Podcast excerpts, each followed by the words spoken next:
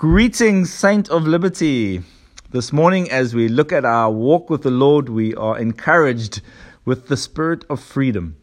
Luke 4 18 to 21 says, The Spirit of the Lord is upon me, because he has anointed me to bring good news to the poor.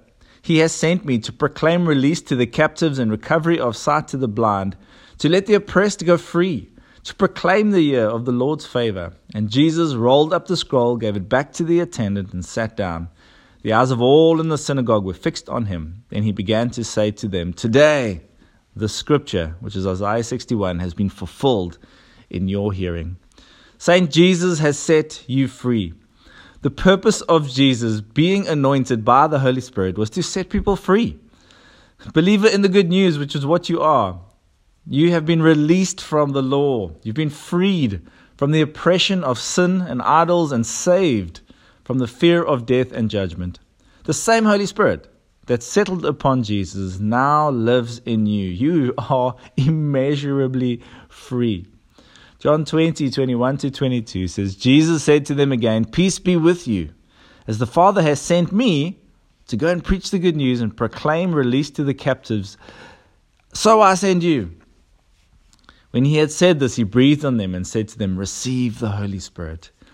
Jesus has sent you, saint, to continue to set people free. The life that Jesus lived, he now passes on to us, his body. He gives us the same good news message and the same Holy Spirit. We have been given the saving gospel to share and have been empowered by the Holy Spirit to deliver the same freedom and peace which we have received. We are not peddlers of a religion. We are not recruiters for an institution. Jesus has sent us as sons and daughters of freedom to demonstrate that freedom and to declare that freedom is available for all. Jesus, thank you for setting us free. Thank you for breaking our chains. Holy Spirit, empower, embolden, and enable us to bring the good news of the kingdom of God to all we encounter.